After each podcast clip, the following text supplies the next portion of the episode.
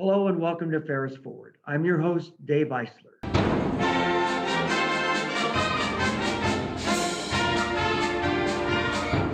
Today, I'm delighted to welcome Emily Purton, who is the Executive Director of Ready for Life. Emily, it's great to have you today. Thank you so much for having me. I really appreciate it. It's wonderful to be on your podcast. So, Emily, tell us a little bit about Ready for Life. What, what, is, what does your organization do? Yeah, our organization is a nonprofit organization that partners with local colleges and universities to provide an inclusive learning opportunity for adults with intellectual disabilities. And specifically, we partner with Ferris to provide college students an opportunity to have the full college experience, um, even though they have an intellectual disability. So it brings in a whole new realm of diversity to Ferris's campus. So the work you do is amazing, and I'm, I'm a great fan of the work that you do. How did you get involved with this? Thank you. I appreciate that. Um, so yes, I have a special education um, background, and so um, have always been fascinated with um, people of different learning abilities, um, and have kind of made my work around that. Um, I also am a mom of two sons with Down syndrome, and so I also believe in building it for them. Um, I got connected with Ready for Life almost uh, 13 years ago now um, as the instructor at their Hope College program. They were looking for a new instructor, and I got connected out there um, to become their lead teacher, and then um, became executive director about five and a half years ago now. Um, so have just been with the organization and have seen it grown from Hope to add on Calvin University and now Ferris University. Well, we're we're really pleased to be your partner, and know, there's there's an interesting story of how Ready to Life came to Ferris, and it was just a, a chance conversation that that occurred at a at an international banquet. It was uh, to raise money for an endowment for international scholarships, and the speaker that night was Dick Gauthier from uh, from Universal Forest Products, and he was seated next to me, and we we had a conversation like parents do. We talked about our children, and so what I learned was that Dick and his wife had a child who was in this this program. I think think maybe a daughter, yes, uh, and and so I said, well, that sounds fascinating, and so you can kind of take the story up from there if you would, Emily. Well, it's it, the story on my end is quite exciting, to be honest. To get a call from um, Dr. Eisler is a pretty big call in my book. So um, I received a phone call from you um, saying that you wanted to connect and um, learn more about what Ready for Life does and see if it fits the mission of Ferris. Um, and the great part of that was that I spent some time then preparing for our meeting and learning about Ferris's mission and how much it connected to what the mission at Ready for Life is of helping each student gain access to the things that they want to do in their lives, reach their goals, find their place of belonging on campus so that they can grow and learn. Um, we were both on such an even mission track that it was so great to sit down and um, talk about how we could build a partnership from there.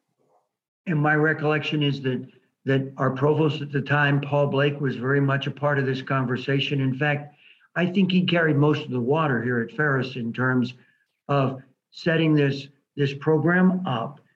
And so talk a little bit about what Ready Ready for Life does for, for students that are on a college campus. Yeah, absolutely. Um, so, really, what Ready for Life does is just open the door for students to have that full college experience, to be able to embrace college life and learn in a college setting. Um, so, each of our students, we have six students on campus this year. Um, this is our first cohort of Ready for Life students at Ferris. Um, they live in North Hall with other um, degree seeking students. They take, they're taking six credits of Ferris classes this semester. And then they're also taking 10 credits of Ready for Life classes. So we hire an instructor, a special education certified instructor, to then provide instruction in the core areas of what we call transition. So helping them get ready for paid employment and helping them get ready to live on their own. Um, so that core instructor, Sandy Baker, meets with them um, every day in um, the Science Center on campus, and they meet and have their opportunities to um, learn and grow in those classes. And then they also have paid employment on um, campus, which has been an amazing opportunity um, for all of our students um, the joy that they have from first of all serving and learning how to serve but also that paycheck in their hand is extremely life breathing to them um, and so that's been a partnership that's been amazing too to work with um, you know how you guys employ students and how you um, empower them to be leaders on campus so, when i remember when we were talking about this the program started at hope and then you moved to calvin and you know, we didn't know as a, as a state institution and a larger a larger campus how that would work. But you know, my observation is that this is off to an excellent start. It has been phenomenal. All six students are growing and learning on campus. Um, they are all involved in college um, clubs and activities. We have some that are starting to play intramurals now, and they're really excited about that. Um, they're, like I said, they're all living in North Hall, and so they're getting that opportunity to really understand what it's like to live amongst others. Um, that's been a learning curve, as it is for all of us, um, but that's been a wonderful opportunity as well. Um, the one thing that we're still looking for for connection on campus is student workers that work with us. Um, so that's been one piece that we're still trying to kind of pave our way with. So if anybody's listening and wants to work with us, reach out. We would love it um, because we we depend on student workers to help with the after school support pieces. Um, one of our students is involved in the equestrian team and competes with the equestrian club and has gained some amazing points for Ferris State University. She's such a good horse rider. I don't know what you call an equestrian person. well, and I must confess, there was a time when I didn't know that we had an equestrian program, but I do know that we have that, and it actually does does quite well. But I think the thing that seems so remarkable to me about this is that you bring these students here, you set up an environment where they're around any number of other college students. They're in our college environment. They, they've moved away from home for the first time in their lives. And so lots of changes there, but you seem to be able to make this work and to help students succeed in this we really spend a lot of time with our students helping them understand all of those interpersonal skills that they need to be successful in that environment um, it's it's a lot of teaching a lot of learning a lot of pouring in um, our social worker on staff has helped with a lot of that transition pieces as well um, we have some we have one student who's from out, out of state and so he has no family close by and so he's really learning how to be as independent as possible so well, I'm very impressed, and we need to work at finding you some student employees. But what I can tell you is that we're struggling across campus to find student employees. So uh, this this is a characteristic of this particular year at the university, and I think it's a, especially significant that you've been able to to start this in the midst of COVID. Uh, and on our campus, we've had a very we've had great success up to this point with COVID. As we're taping this the you know the numbers are in terms of adults in Michigan hospitals is at an all-time high, and the number of active cases on our campuses is like 21. So we've been able to set up a safe environment, but it feels different when you're walking around with a mask and there are other expectations. So that that's been an added challenge to this at this time. Absolutely. It's been an added challenge for our students as well, um, just with how to how to adapt to that component of college life. Um, mask wearing can be very challenging for some of our students. Um, mask wearing is challenging for all of us, but when you have sensory needs on top of the regular challenge of it being, you know, hard to keep something on your face, um, that's been an added challenge. So we really had to work with that and help the students understand the value of why it's important to be in person. Um, and to be in person, you have to wear that mask. Um, and so that's been a great learning opportunity on our end help them understand the reason behind why we're doing the things that we're doing to stay safe. And the good news is that on our campus, we, we have very good compliance with masking. And I, and when I talk to our students, they're probably willing to do just about anything, but they don't want us to send them home. They, right. they want they want to stay on campus, and so that's that's what we're after here. Absolutely, uh, and we're thankful for that because our doing the Ready for Life program remotely is not the same value. The um, living and being amongst others brings so much more value. So when I'm delighted we didn't try to start this a year ago. And this was this was the right time to do this. And I'm glad to hear that your students are are engaged with intramurals and hoping some of the students are maybe coming to some of our athletic events because we're having amazing athletic success uh, at Ferris this fall, and really some extraordinary sports teams are going on here also. They are. They have all gone to football games this year and rooted on Ferris um, in their winning season. Um, and we have some that are helping out with the hockey team. So that will be really exciting too as the hockey team begins to compete. And yeah, they really enjoy that piece. Well, that's that's a great way to be engaged, and it's it's a completely different environment than the classroom or the residence hall, and you get to connect with people in different ways. Now, you've been involved with Ready for Life for quite a time, and you've watched what this does for students. What is what what is the what happens for a student who gets engaged in this program and and succeeds at it? Yeah, that's a great question. Our outcomes are really student focused, right? And so each student has their own individual goals that they're working toward, and it's Ready for Life's job to help them reach their goals. So it takes scaffolding and breaking things down for them to be successful. The number one thing that I see out of every single student that I promise you we don't teach, there's no classroom content necessarily that we teach on this, is confidence.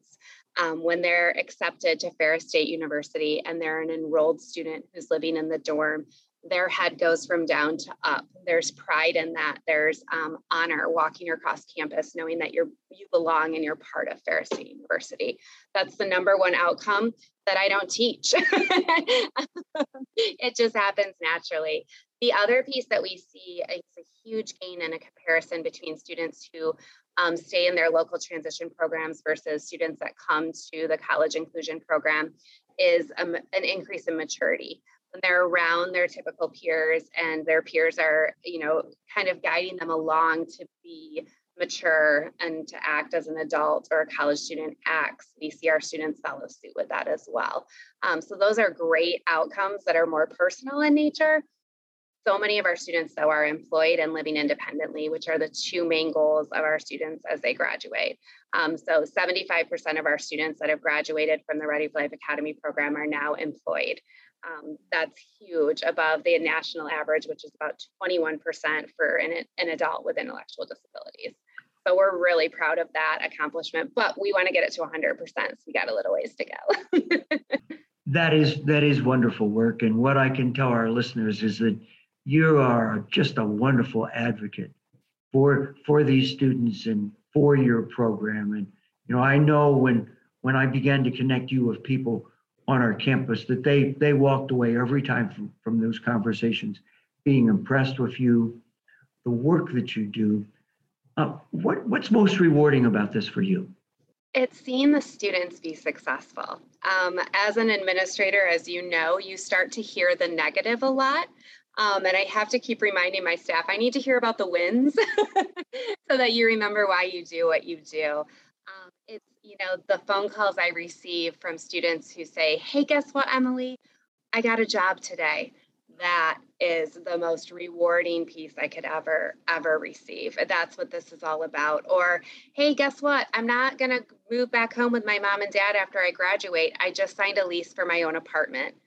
That's rewarding, right? Those are the pieces where you know you've hit success. Um, one of my all time favorite stories is getting a phone call from a young man who said, You'll never guess what. And I was like, What? He's like, I got asked to be in one of our mentors' weddings. I'm standing up for him because I'm his friend. That is life breathing. Um, that's what keeps me going. That's what continues to give me chills. Um, and that's what makes me push to do this for my kids. I want my kids to have that experience. So.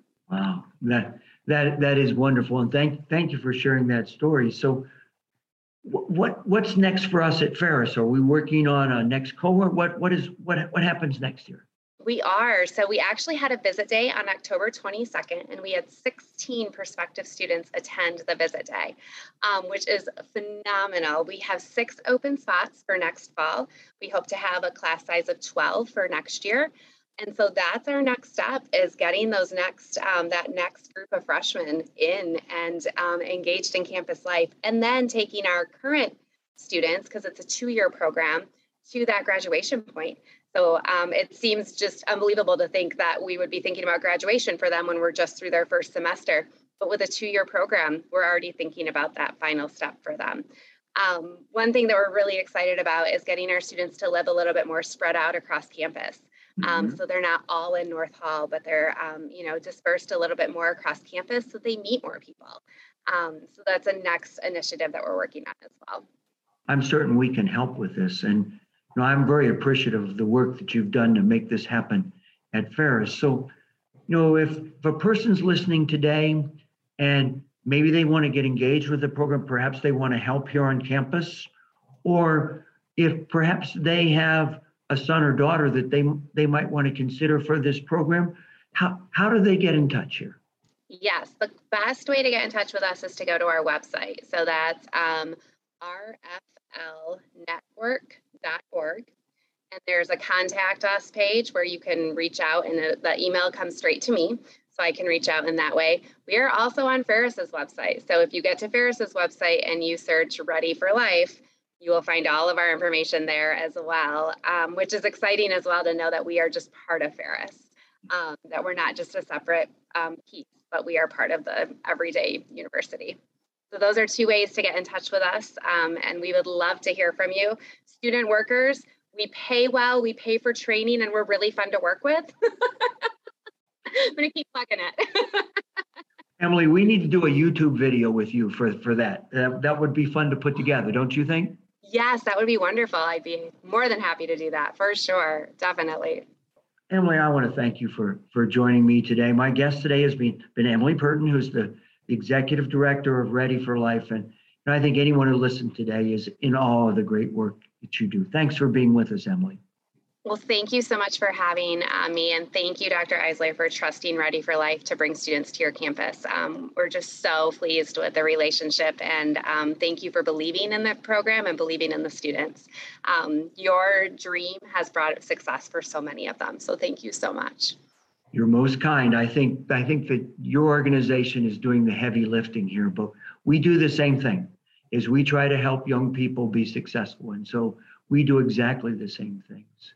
I want to thank you for joining me today. This has been Ferris Forward, and I'm your host, Dave Eisler. Please join us on our next broadcast. Thanks so very much.